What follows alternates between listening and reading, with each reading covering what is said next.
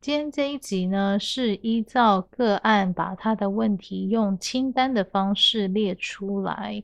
他提了几个问题，比如说第一个，每次当他喝白酒的时候，好像有什么东西附身。他想问我说，这到底是怎么一回事？因为他朋友被他吓过几次。那第二个就是说，他做的梦太多，太乱，他不太知道到底发生了什么事情。那之前是有一个人假装成他爸爸的样子在梦中出现，他觉得很奇怪，因为内心觉得爸爸已经去到另外一个世界了，所以他就把只有他跟爸爸之间知道的小秘密拿出来问对方，就没想到梦中的那个爸爸竟然答不出来，梦中那个爸爸变成一团烟雾消失了，这是当事人印象最深刻的梦。那他也来询问说这到底是怎么一回事。那第三点就是他与他的同事不和，不知道是不是因为同事的先生是公庙的正头，加上他们的信仰不和所导致的影响。那第四点就是他目前个人是在教会服务，有点辛苦但还算开心，不知道是不是上帝给他的功课。那第五点就是之前因为他在工作上有很多压力，导致他焦虑症发作，还附带甲亢，瘦了10公斤，现在把重心放在自己跟工作生活上，也会在内心与上帝说话。加上心理咨商他好了很多，甲亢也获得控制，不知道这算不算他必经的功课。那他也询问说他是否做得还好，他同时也询问说他的灵魂完整度有多高，团队是否安然存在，那团队对他有什么样的看法。还有他听了我的连结内在小孩音档之后，他有尝试跟自己的内在小孩做连结，但是有一次内在小孩给他的讯息是，我一直都很信任你哦。他不太确定这个是不是 OK 的，所以他把这个列在他的清单中。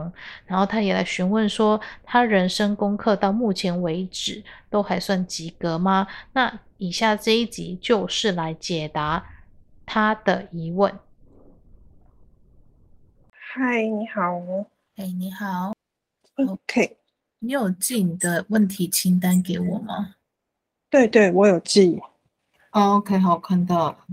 为什么他没有出现？OK， 你要不要讲一下，就是喝酒的时候他是什么样的状况呢？我喝其他酒都不会，啤酒红酒都不会，那做白酒的时候好像喝到一种程度的时候，就好像会感应到什么些怪东西之类的。那感应到跟我讲的事情，有些是真的，有些是假的，这样子。然后那个感觉就是撑不上来，舒不舒服，就是一个很奇怪的感觉，这样子。什么酒都 OK， 就只有白酒对会有这样的状况。对，比方说白色的就琴酒啊、高粱啊，或者是清酒。对，感觉是跟它成分比较有关系啦。对，我也不知道。对，然后有试过啦，就是几次，就是喝红酒喝到很醉啊，就只是睡觉或者是对，就这样子，也不会有那样的反应。你有注意过趴数吗？38吧，至少都38%，至少都38%。对，30、38这样子。其他酒的种类也差不多是这样。红酒我记得是13到15%，然后啤酒就更低，就5%这样子，5-6%这样子。对啊，所以感觉是酒的问题啊。因为如果你真的喝了酒会进入到另外一个状态，基本上你就算是低酒精你也会进入，不会只有特意只有红酒。白酒 OK。他们不会看你喝什么酒而选择进入啊，是他们不会因为这样子特别挑酒再选择要什么进入，你进入就进入，没有什么特别的原因、或者是一定要吃什么东西才会进入，没有这样的状态啊。OK， 好，第二个，好了，你跟我说一下第三点，就是你跟你朋友不合，同事不合，嘿，可不可以跟我说一下是什么样的问题不合？就其实他其实这个人蛮好的，但是就很奇怪，就是他对我有一些敌意或什么，有一些敌意，或者是说喜欢抓一些毛病之类的。然后她老公是，她有一次她身上都会带一种佛牌，我上次有看到，从她身体里面拿出来。我看了之后就觉得那非常的，因为我宗教是基督教，所以我看到那个就觉得不是很舒服，这样子就是很正方形的一种佛牌，这样子，很大一个，就是他会挂在身上这样子，然后他家也是，他老公也是正头啊之类的，对，然后其实工作上的话，目前。之前有冲突过几次，可是那些冲突我都觉得来得很奇怪，就是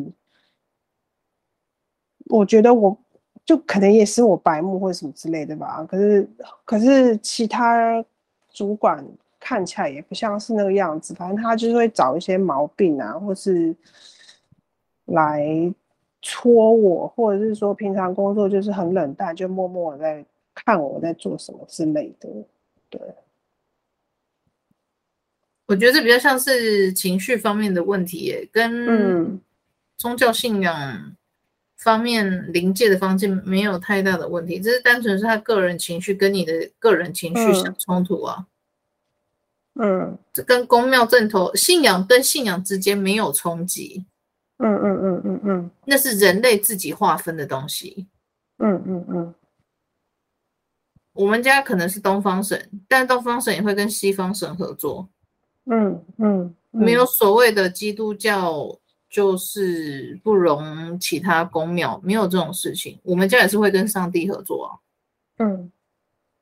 他唯一不合作的对象就是那些邪灵。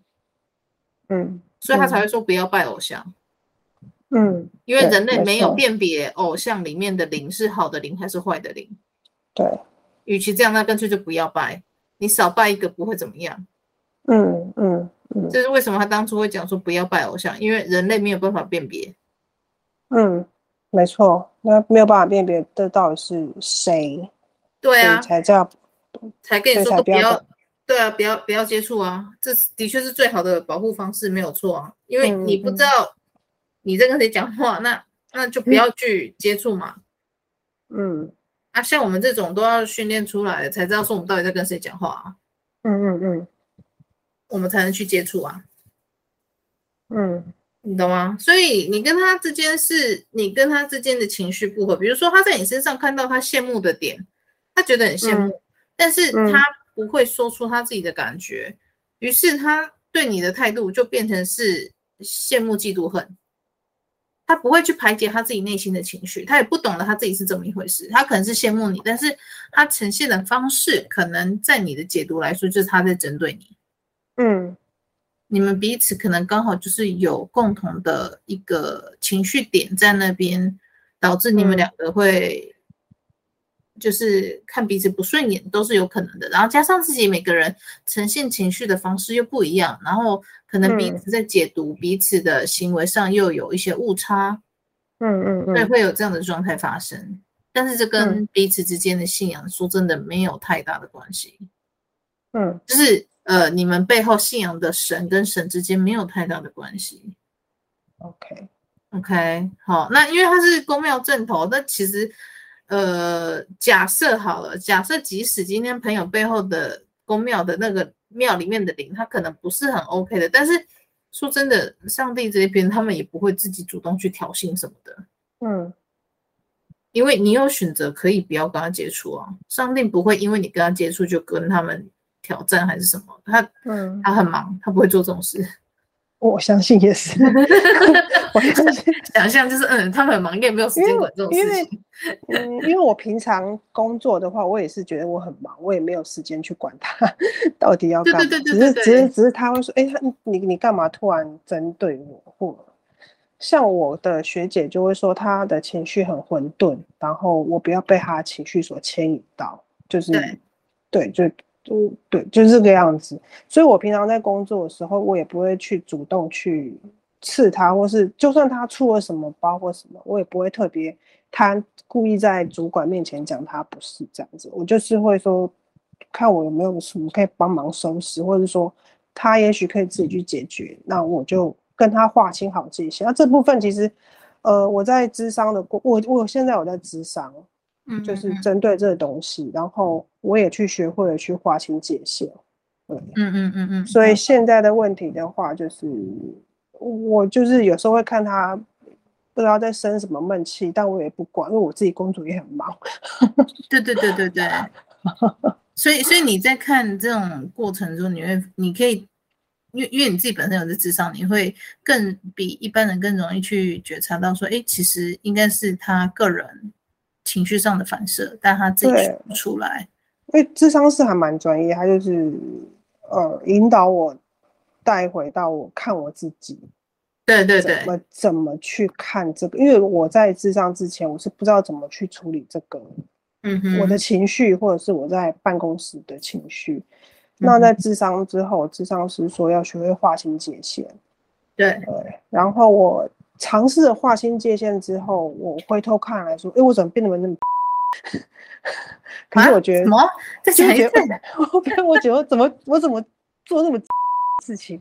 可是我又把这个事情跟谘商师讲，谘商师说做得好，这就是划清界限。什么样事情会让你觉得你做出事情很……就是我想一下，为什么事情啊？就是我勇敢说不。这很 OK 啊，为什么不行？就是说我不要做这样子。对啊，本来就是直接讲说我不要做啊。对，可是以前的我的话，就是会默默把它吞下来，然后就很痛苦这样子。因为你知道，很多人来找我咨询，然后他们都要做一些，就是他们没有面对，然后就是要花钱给我做，然后我就说我不要。然后你就愣住了，但是什么？我第一次听到我要花钱给你做，你竟然拒绝我！我说对，我不要。对，就是不这样子。对，他就觉得，因为这种东西就是你其实没有自己要面对的话，你任何人都没有办法帮你。就像很多人去找你谘商，他一直跟你就是碎碎念他的困境，可是他始终没有要面对。面对事件，我花很长时间好长我觉得花好长真的太长了。你知道有的人他是那种一辈子都只会跟你抱怨，然后他没有要处理，他就只是要跟你抱怨。我之前是这样子。对，所以那种人来找我的时候，他就说：“我花钱给你，你帮我处理。”我说：“没有，我不要。”然后你就愣住了。我说：“你可以看得出来，对方是要抱怨，或者是……”对啊，我感觉出来对方到底是不是真的要面对啊？像你现在这个状态是你有在努力，好累哦。对，很累，但是你会觉得到最后你发现你收获很多。就是慢慢的感觉，慢慢的，对，因为每个人都在轮回中，不是只有每一世会经历到这些，就是你在整体轮回中，你会慢慢的跟自己学习。对，基本上就这样。所以基本上你不用太，你这边第4点写说你在教会服侍有点辛苦，但还算开心，是不是上帝给你功课？是，但也不是。他是的确把一些你需要去面对的东西放在教会，就是服务大众的这个项目里面，但是你可以选择接与不接，就像就是刚刚我们说的，你可以拒绝，没有说你一定要每样全部都做。对 ，OK， 那你觉得辛苦？那我这边要给你几点建议，就是说，因为你这边就写说有点辛苦，但是我觉得你会有时候把过多的力气专注于有没有做得很完美。那我的感觉是。不要太，怎么讲？轮回是一场效率战，它看的是你开创出几种不同的解决方式，每一种你开创出来的解决方式，你自己的心得是什么？哦，但没有人在看完美度，因为你还在。咨商师也是说我做事情有时候太专注。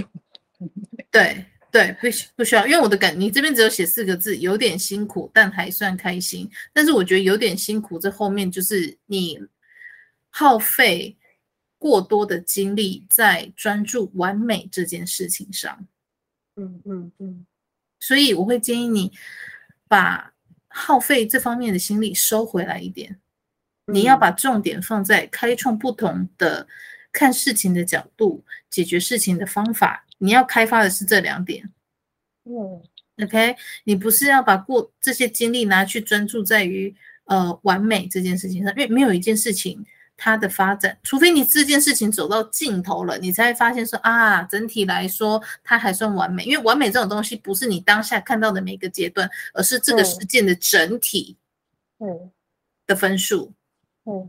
但他们要求的完美不是说你要做到尽善尽美，每一个角你都抓到，不是这样子的。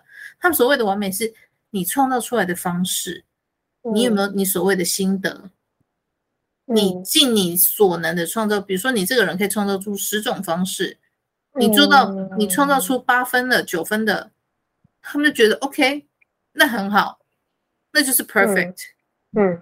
他们没有要你做到100%。你懂吗？他们看的整个轮回看的过程跟一般我们世俗的人看的角度不一样。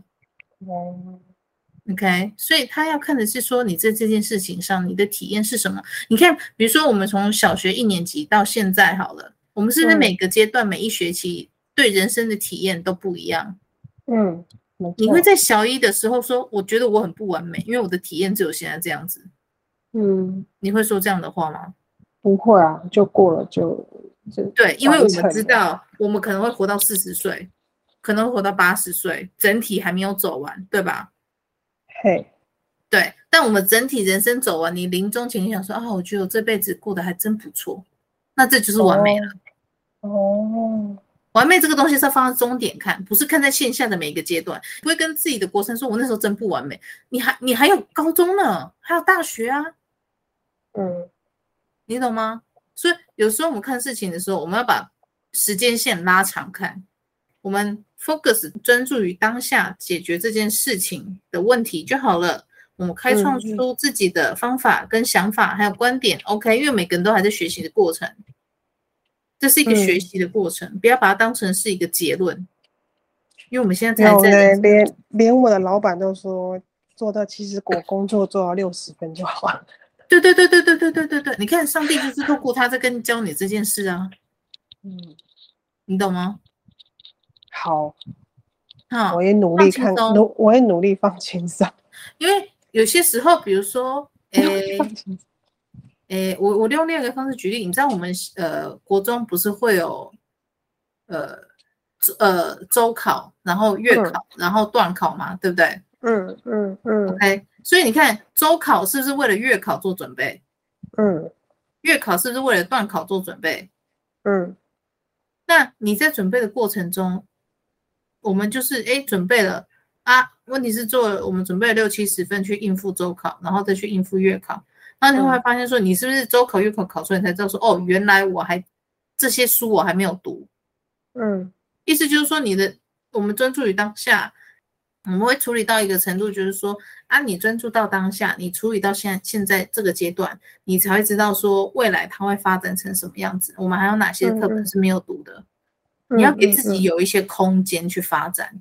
你如果每一事情你都把自己挤得很紧绷到100%的话，你没有力气喘一口气，你会很累。这就是你辛苦的原因，你太紧绷了。你要让事情适时的去发展，你才知道说下一个阶段的时候你该做什么样的调整。OK， 但如果说你每件事情都很要求，把过多的精力放在于要求完美这件事情上，其实会很累，因为你没有让自己有足够休息的时间，学着休息也是一件很重要的事情，包括我自己我也还在学习怎么休息。嗯，有啊，所以我这今年3月就休了1个月。嗯，对，然后也开始諮商，就是学着去放松这样子，才会现在的话我的焦虑就改善很多，甲亢也恢复了。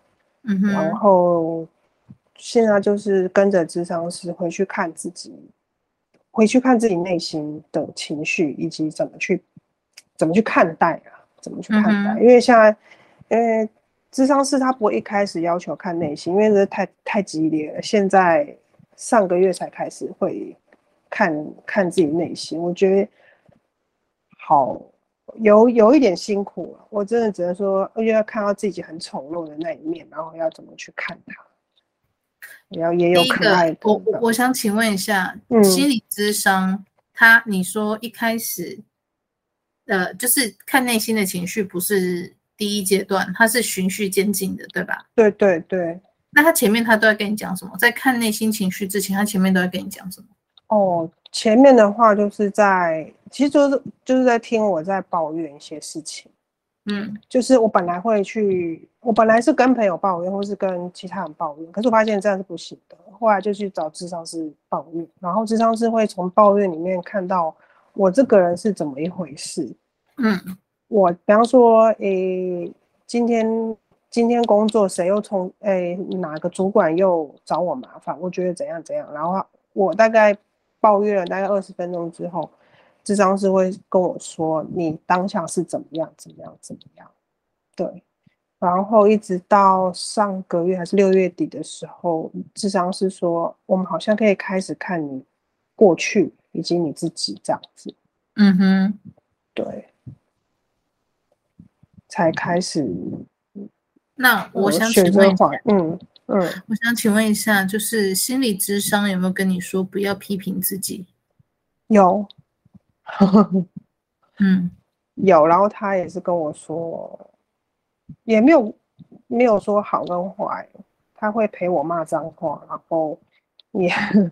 后也会，他就是也没有评断没有评断我什么这样子，他反而是在很多的我觉得我自己不好的地方当中去看到我好的东西这样子，我觉得还蛮惊讶的。嗯，对。可是为什么你要一直批评自己啊？不知道就是好像我也不知道为什么要批评自己，就觉得好像可以好一点吧。我说好像我已经尽力了这样子。嗯，好，这种好。等一下这部分我们也可以进入内心之后再问问一下你的内在小孩为什么他一直要批评自己，就是其实这部分很不需要了。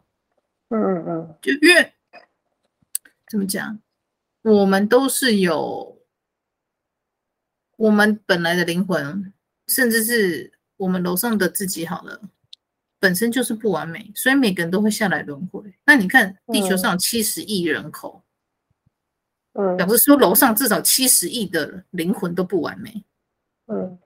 所以我们一定会有很多需要在学习的部分，或者是有做错部分，但其实他们很多时候都只是一个学习的过程。你一定会，我们就是不完美，一定会先透过犯错才会知道说自己有需要哪里再改进，那就改就好啦。没错。对啊，其实等一下我们再来了解他为什么会这么的纠结在这一块哈。好，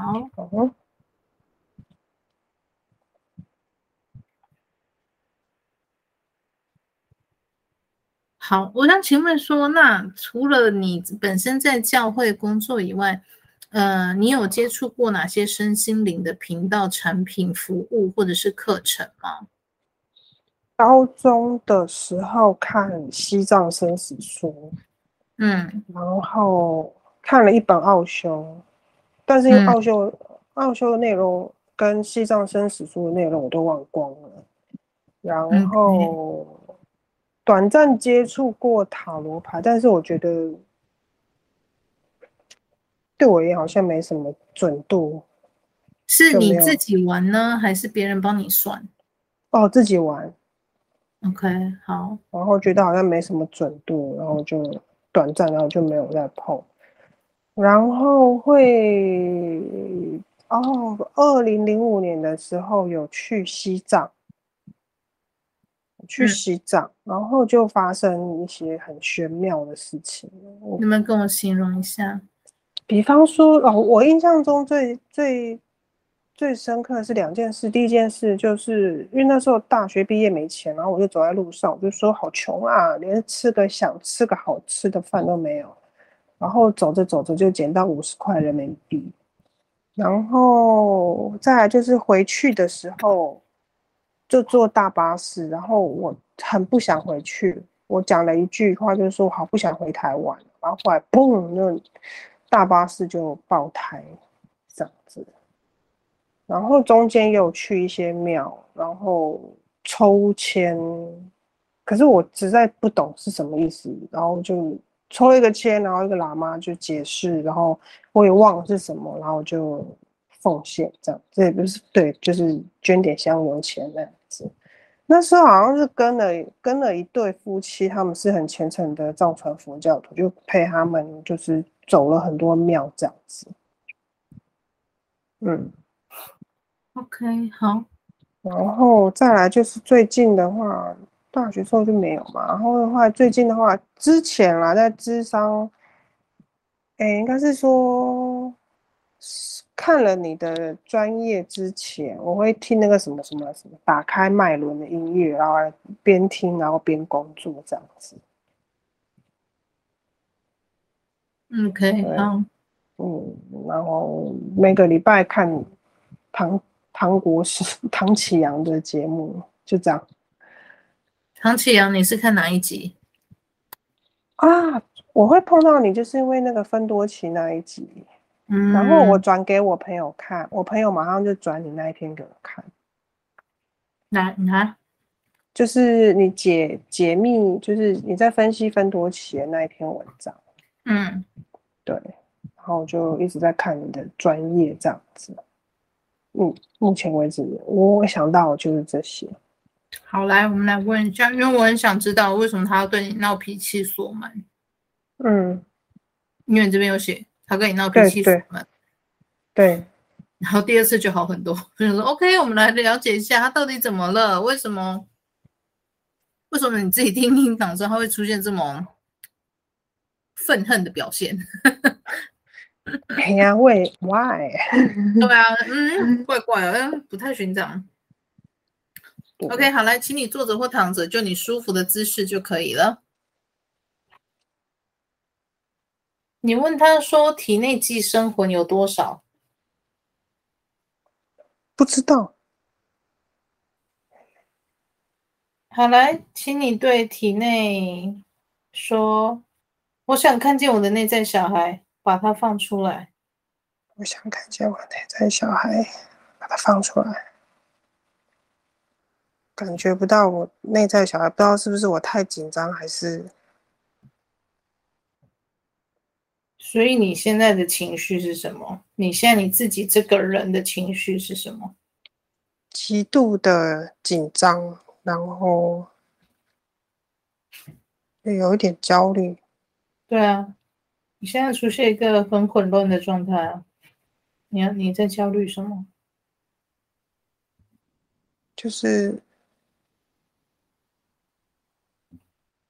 怕做不好这一次的咨询那个问世，可是这个事情又不是你能控制的，有什么好焦虑的？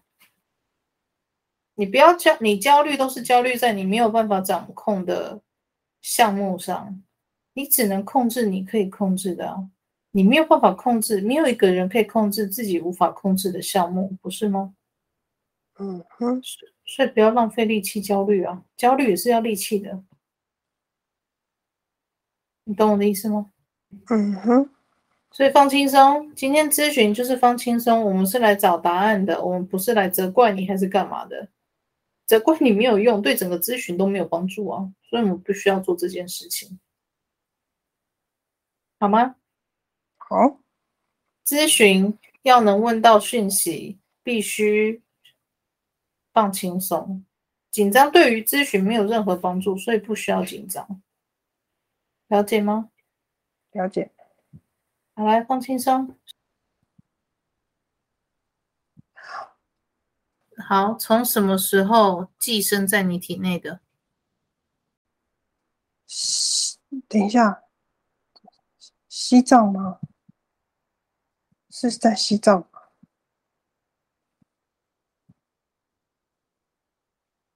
很明确的感觉到一个地方，就是西藏有一个庙，寺庙，对。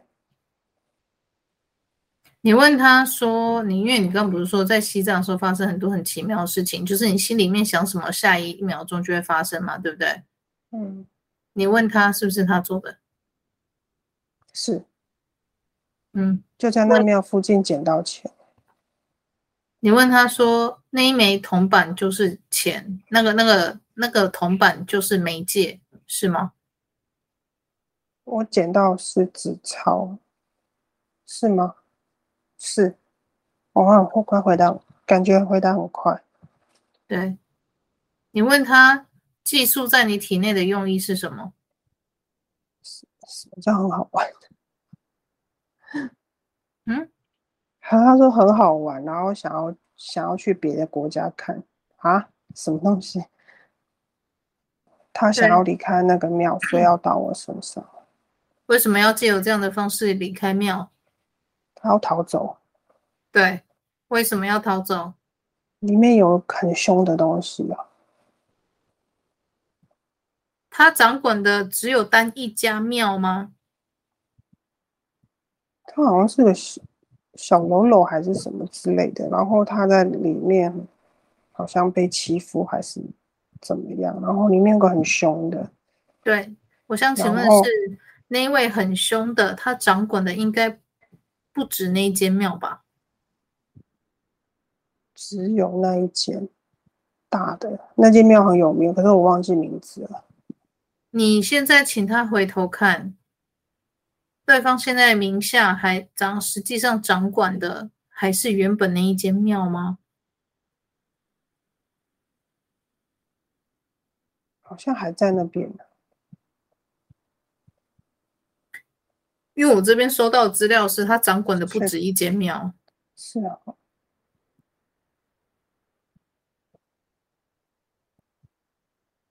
因为西藏那边很多庙，可能一个转角就有一个，但那一间特别的大。我记得我有去里面给香油钱，然后还有跟着他们就是走完一圈这样子。好，所以他是借由出公差的名义做偷渡之行，是吧？是。OK， 好。他说他想去台湾还是什么去别的国家？对，基本上不然的话是被绑定在那家寺庙里面不能出来的。OK， 好。问他说你的内在小孩在哪里？被绑住了吗？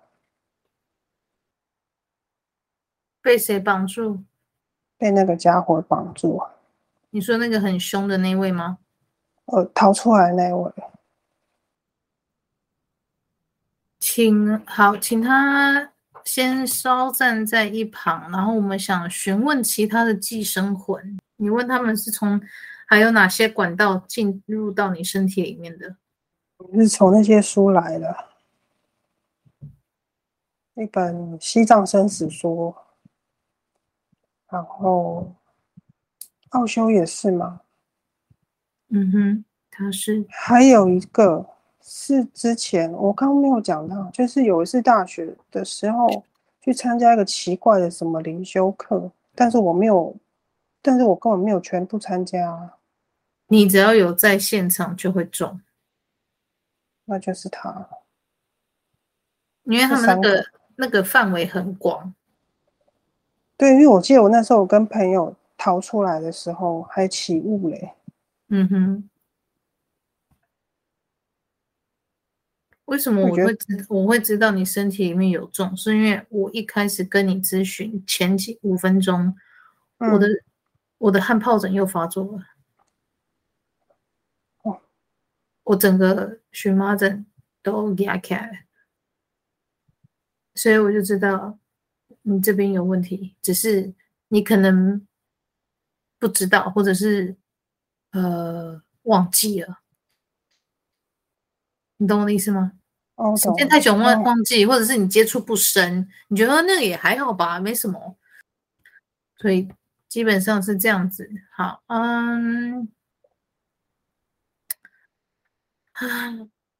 好，你还有想去西藏那一次，真的因为有跟着一个喇嘛，仁波切啦，他们叫仁波切，然后我就觉得。他给我感觉不是很舒服，对，就这样。好，那现在这样子的话，你对于，你对于内在还有没有一些什么样的问题？还是你想见见内在小孩一面？可以让我见见内在小孩一面吗？见不到，为什么？他们挡在前面。今天大家就只是来聊聊，你们就让他见一下，他也不一定会找我做驱魔，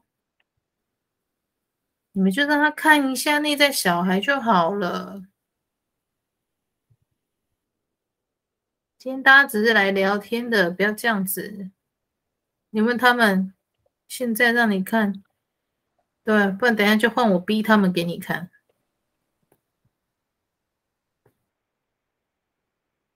他们坚决没有让我看，为什么不让你看呢？又不会怎么样，你让他知道说他的内在小孩还活着不就好了吗？你把他做掉了，怎么可能？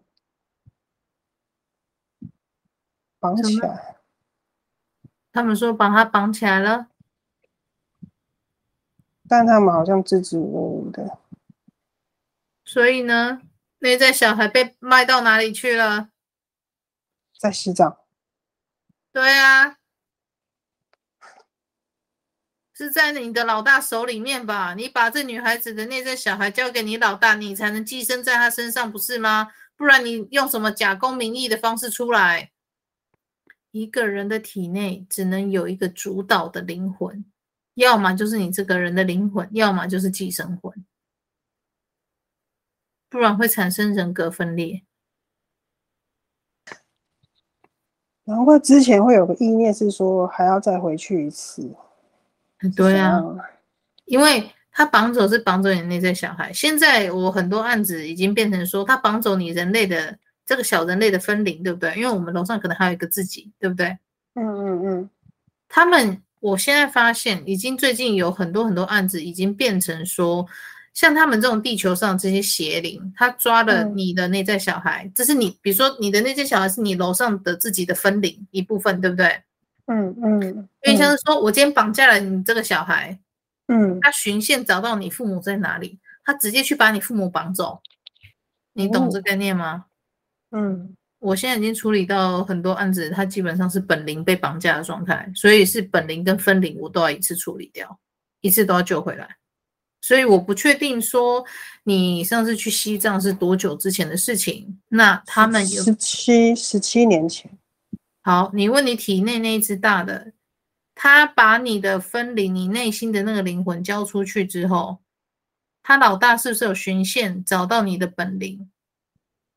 有，他说当然有，对，态度还很拽，对，当然有，所以他想办法去迷昏你的本灵，把你的本灵穷尽起来，对吧？他说对，所以这就是我说的，我粉专一直讲的，有的时候小人类跟本灵基本上就是一荣俱荣，一损俱损。好，你问他说甲亢的部分是不是他引起的？是。焦虑症的部分也是。还有其他哪些身体方面的问题，你也可以问他是不是他们做的。哦，他说都是。嗯哼，你也可以再回想比对一下，是不是自从这些症状，是不是自从你从西藏回来之后才开始发生的？对。好。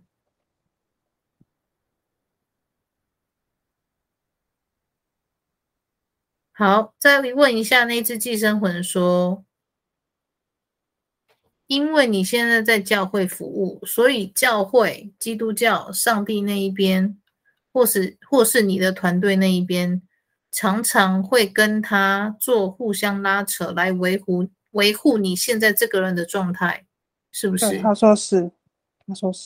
嗯哼。OK。好，问他第二个问题，做的梦太多太乱是怎么一回事？是你搞的鬼啊，是他搞的鬼啊。所以这是为什么他答不出来？还好我识破。对，因为他没有你跟爸爸之间的那个回忆嘛，那个小秘密啊。因为他不是你，也不是你爸爸，所以他回答不出来你们之间的暗语。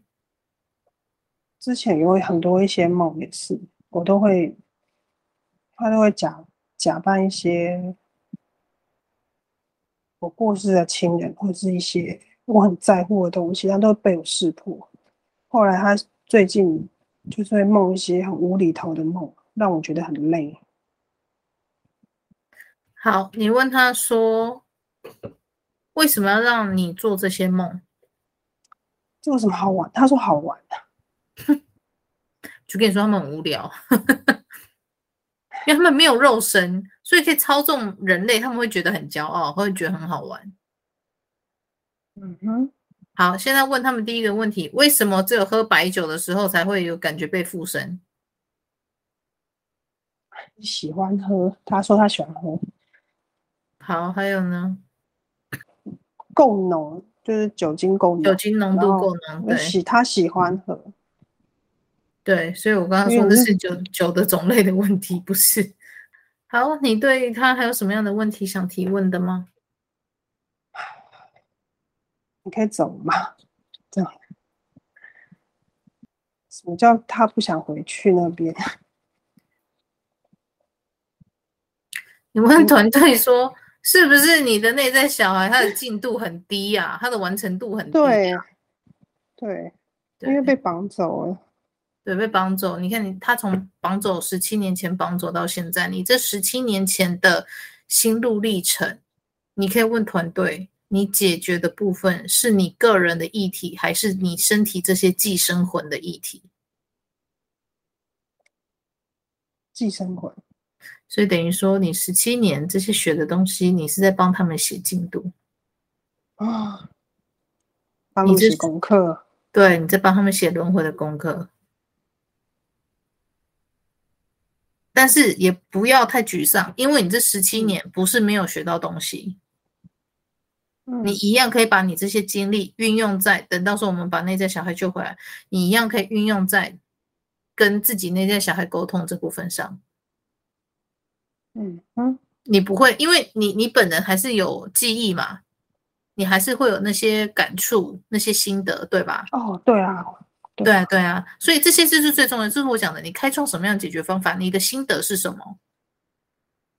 你虽然说现在你花了17年的时间你帮别人写功课，但是你这17年来你都有记忆，你都有心得，是我写的耶。对啊，所以你一样可以运用在教导你的内在小孩这一部分上，所以不算说很亏啦。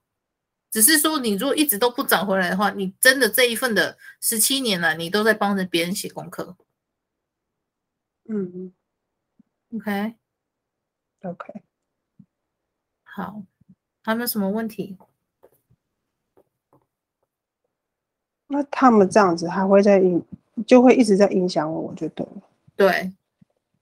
对，会一直影响你，因为本来你会对这些事情有情绪，是他们本来就是你的课题啊。有情绪这种事情是有点像是一个红绿灯的概念跟你说，哎，这边停哦，你这边有议题要来了解一下哦。那他们这些寄生魂的工作就是把你的情绪放大，让你忽略了要来静下心来审视这些问题，而是不断的放大你的情绪，让你的生命能量一直被截取带走。对，所以他们会一直放大你的情绪，让你身体不舒服。因为你看甲状这些事情，你说甲状还瘦了10公斤，然后你焦虑症又复发，你每次焦虑症复发，你是不是情绪都会上来？当然会啊。对啊，你情绪上来，你是不是都花很多力气？对啊，那个就是你生命的能量。那就是你整个人的精华。他们要吃的就是那些东西。所以尽量保持平稳，这样子。你要保持平稳的部分，就像你现在做心理咨商，把内在的情绪都说出来，你要去面对每一个会引起你内心情绪的点，你的心境就会好很多。他们能激发的触及的东西就越来越少。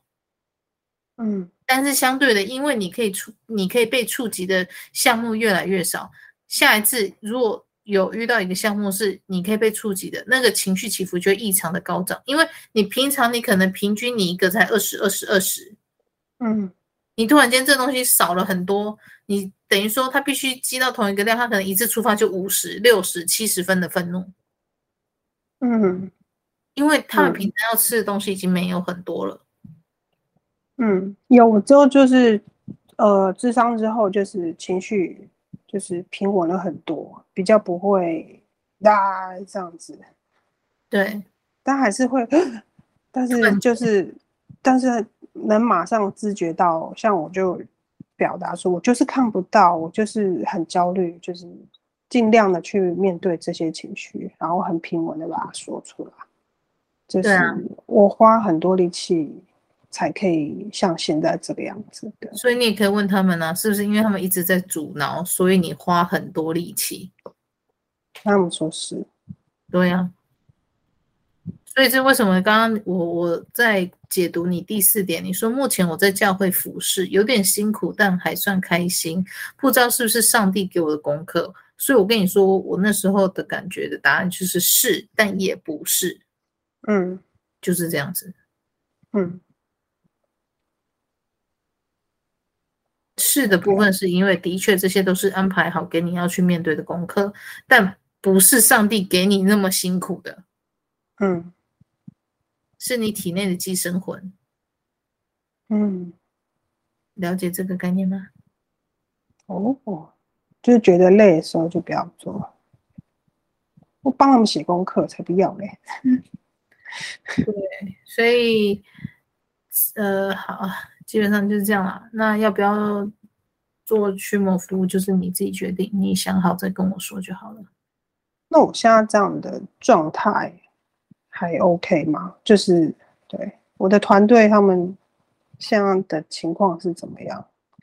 你可以问他们啊，你问他们说他们认为你的状态 OK 吗？那我说很辛苦的维持。对啊。因为基本上你的灵魂应该不到 30% 了。你应该是会呈现我昨天 podcast 第35那个女孩子讲话的状态。所以你要知道你现在这个状态是因为你的团队在努力的维持，你才能正常的运作。如果他们一旦离开，你会开始精神分裂。你不会像现在这样子还正常的活着。因为他们两边一直在拉扯。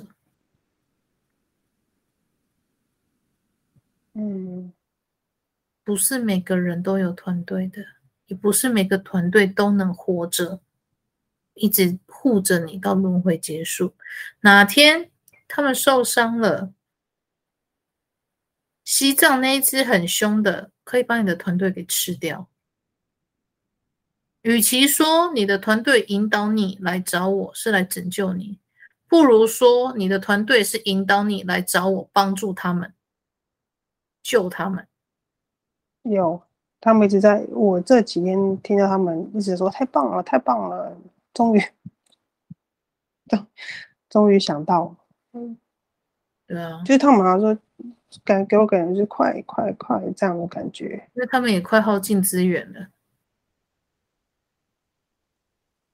当他们耗尽资源的时候，他们就面临一个问题，拼死守护你到最后，还是直接放弃你？你可以问他们自己的想法。你说他要站到最后一刻，是有这么热血？因为你是他们培养出来的孩子啊，你会舍得看到自己孩子去送死吗？不会啊，因为他们说我自己也是很努力。对啊，所以他们也要努力。对啊，团队就是比如说你是下来人界轮回当投胎成为人，他们只是跟你的差别就是他们没有肉身，但是他们是辅佐你，你就是他们的课题，他们从你身上学到也是跟你一起学习，只是他们选择在旁边守护你，成为团队的方式在守护你，跟你同时一起学习。他们给我的感觉是说，看到我这么努力，他们也要这么努力。对啊，然后叫我不要哭，就是好好做好每一天的工作，认真的生活，是吗？是这样跟我讲的。我目前感受到的是这样。对啊。我会现在给你一个未来的建议啦，就是这件事情处理完之后你在教会继续服务，你的团队会跟你一起在教会，他们现在因为一直拼着命的守护你，他们身上有一些严重的创伤，因为一直跟对方在激烈的拉扯。未来如果一直在教会服务，也不一定说在同一个地点，只要是在上帝的眷顾下，在他的羽翼之下继续做咨商这件事情，帮助自己或是帮助他人都可以。你的团队在教会里面也会因为你在教会服务受到疗愈，也就是说疗伤。所以等于说你在教会工作的时候，就是他们在教会就是休息的时候。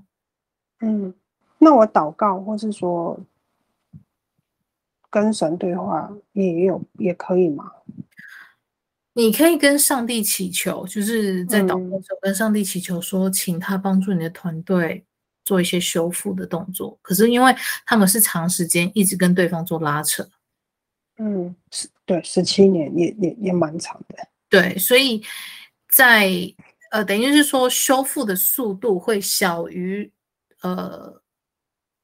战斗跟伤害的速度，等于说他可能就是疗愈500，但是又受伤1000的那种概念。所以等于说你这个案子不只是要处理你这个分灵，还要处理你的本灵，然后你的团队也要处理。我就突然就觉得我好可怜。我真的觉得我好可怜哦，我工作怎么越来越复杂？为什么买一个人要送全家的概念？就是买一个驱魔，然后送全家，你全家脑袋疗伤是什么意思？我觉得我好累，我又不想抬高价格，可是我觉得我好累。团队说拜托啦，这样子。不要这样啦，他们好像包扎着说拜托啦拜托啦，然后又装可爱还是怎么样，我不知道，他们给我感觉是这样。对，我跟我朋友讲真的超好笑的，我朋友那天还跟我讲说，你是怎样买一个人然后送全家，我想说好像是这样真的太好笑了。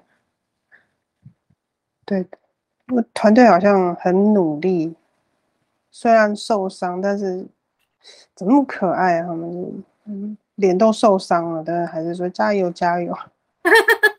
对啊，他们就是这样很可爱的存在啊。就我很为他们心疼，就有点想哭。我就好好生活，那叫我戒烟，不可能。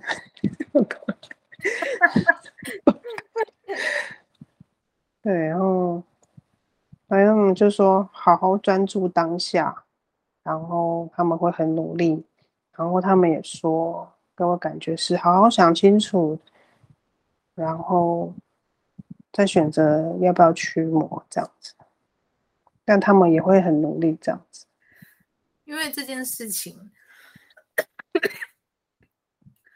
我今天这一场咨询的工作就是把你的状态完整的告诉你，然后团队都是抱着开放的态度让你自己去做决定，因为我们不能干涉你做决定。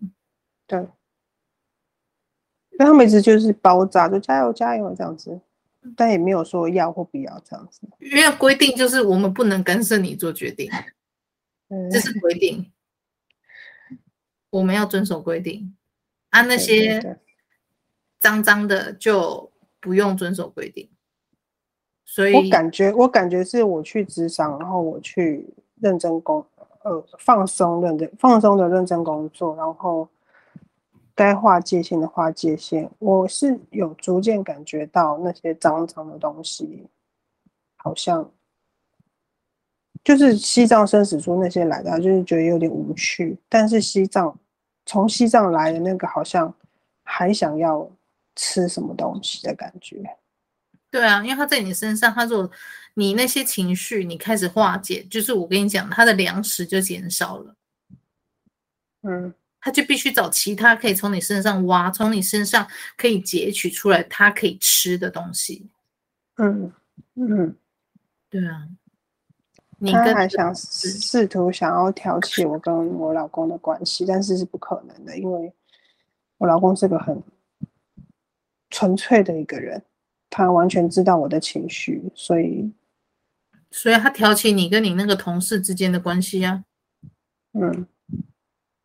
同事没关系啦，不要老公就好。为什么我的第一个反应是这样？哦，团队嘛，是我吗？还是我团队？哦，好，团队说同事没关系啦，管他的，不要伤害到爱我的人就好。对啊，对。哦，好了，同事算了啦，反正就这样，又不是他罚我薪水，就平淡的去看这个我跟他的关系就好了。反正他真的挑不起我跟我老公或是我跟我妈之间的关系，休想，不可能。OK， 好，还有没有什么问题？这样很不容易耶。我的团队，然后我的本灵的现在状况是怎么样？你问一下你的团队吧。躺平是什么意思？直接给我看个画面，直接给我个画面是躺平，是已经植物人状态了吗？是，对，已经是植物人状态。然后你们还在流血，这样加油加油，好。所以本灵是植物人的状态。当你本灵如果说他真的不 OK 了，你这个人会直接受到影响。你的精神状态会开始涣散，身体会开始莫名的疼痛，然后大部分会检查不出来为什么，然后如果有检查出来有服药，你会发现你会变成慢性病，或者是一直医治都不好，甚至没有改善。因为肉体只是反射出你灵魂的状态。但重点是要医治灵魂，肉体只是一个有点像是电视荧幕，让你看到它怎么痛，但实际上是你的灵魂怎么痛。那我知道。OK， 那我好好的生活，继续为教会服侍，然后多跟上帝为我的团队祷告，这样我有个目标，或者是说知道自己的状态，感觉好很多。难怪我之前朋友跟我讲内在小孩的时候，我的第一个反应是，那时候我的第一个反应是，哪有什么小孩啊？在咨商之前的时候，一直有感觉是要去，但是你要先搞清楚为什么。OK， 因为我会问的原因不是说要你赶快缴费用，不是，是你准备好了再跟我说。但是问题是，如果说你确定要做的话，我们家需要收你们家的委托书，我们楼上有需要作业啦，这样讲啦。所以你要先让我知道说，你有没有要做？那我们要去楼上跟楼上交接一下，有些东西程序要跑一下。那要做就是等你就是报名跟付费了，我们再约时间做。但是在这之前，我还有其他前置作业要做，所以我才会要问你说，你有确定要做吗？还是要再看看这样子？我只是问一下。那个流血的团队说要，他们说加油，然后一直眨眼睛，要。他们怎么那么可爱呀、啊？就是很可爱的一群小天使。是每个团队都这样吗？还是只有我的团队是这样子？就你的团队是可爱的，其他有的是凶神恶煞，有的是很凶，有的团队是很凶的。我的也太可爱了吧！都一直跟我眨眼，然后我就说加油，去，那种感觉。为什么我的团队给我感觉像一群很像流血的血腥？流血的血腥，就他们也很贴心啦，不想让你觉得太内疚啦，应该这样讲。好，那我愿意。好啦，就是他们也知道你是一个很容易心软，然后很容易自责的孩子，他们也觉得说这不是你的错，你也只是在寻找内心平静的这一条路上，只是被拐到那种黑点里面去的那种感觉。所以你的团队也是那种不忍苛责你，因为他也觉得说你也只是在一个学习的过程，可是现在世道就是太乱了。所以你的团队其实伤痕累累，他还是想用最轻松的方式表达，让你知道说我们就这样做吧，不要担心，然后我们继续努力，就是让你不想让你太内疚了。太贴心了吧，就是他们是个一群很贴心的孩子。对我来说是孩子。好，那还有其他问题吗？目前没有，这样子很不错。OK， 好的。好，谢谢你，非常感谢。好，拜拜。拜拜。